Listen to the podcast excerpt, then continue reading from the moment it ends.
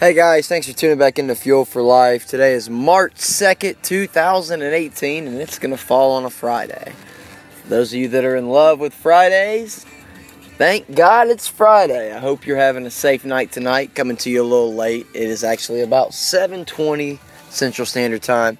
And today's uh today's topic is going to be, you know, being satisfied. Like or what you're headed towards in life like with your current job now, whether I mean, because there, I'll give you a great example. There's a lot of people that I know, including myself, that went through this.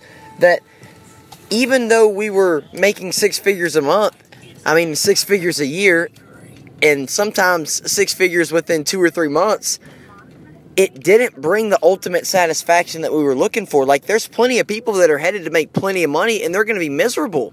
Like, they have no family life or they lost their family working 60, 80 hours a week working for some other company or a Fortune 500 company.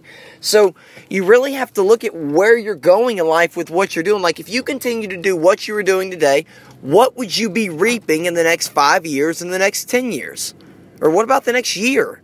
Just write it out. Would you be satisfied with that? I mean, is the money worth the replacement of maybe watching your kids grow up? Well, Matt, what else can I do? I've got to work and I've got to generate income. Yeah, you've got to, but you've got to start the creative process. You first have to find out what it is that you truly want in life. And I'm telling you, when you find out what you want, the universe will get out your way. Matt, you say it every time. It's like a repeat on every podcast.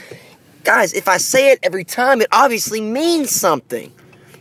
Most people that ask the question, hey, if you woke up tomorrow morning, you did all the shopping, everything's already taken care of, you already bought your mom and dad the cars, your friends, the trips, everything's, you wake up in the million dollar, billion dollar mansion, you've got everything. What would you do? What would your morning consist of? What would your career be? Well, not just sit back, man, on the couch and just chill. Let me tell you something. That's your, if that's your your goal, you'll never get there. You have to have a purpose greater than yourself, because therefore, that's what gives you the greater riches that sometimes we believe we don't deserve. But when we start contributing to things that are much greater than us, we start getting paid a lot more than what we truly are worth. You know, I think we're priceless. But when it comes in terms and values of money, large sums of money can change someone's life. But let me ask you something. If you're not ready for the money, do you think that you would use it wisely? Because the, the old saying is if you take all the money away from everybody in the world and you give it back to the 97% of the people that only collect 3% of the money. So you give it back to basically 9 out of 10 people. In a year span, that 1 out of 10 person, or 1 out of 10 people, or that selective 10%, really 3%, would have all the money back. Why? Because their disciplines are different.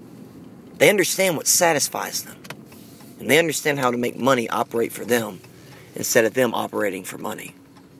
Find out what satisfies you and watch how you start to grow. Just a tip for another day, even for a Friday. Have a blessed weekend and be safe. We'll see you Monday. This is Matt Young with Fuel for Life.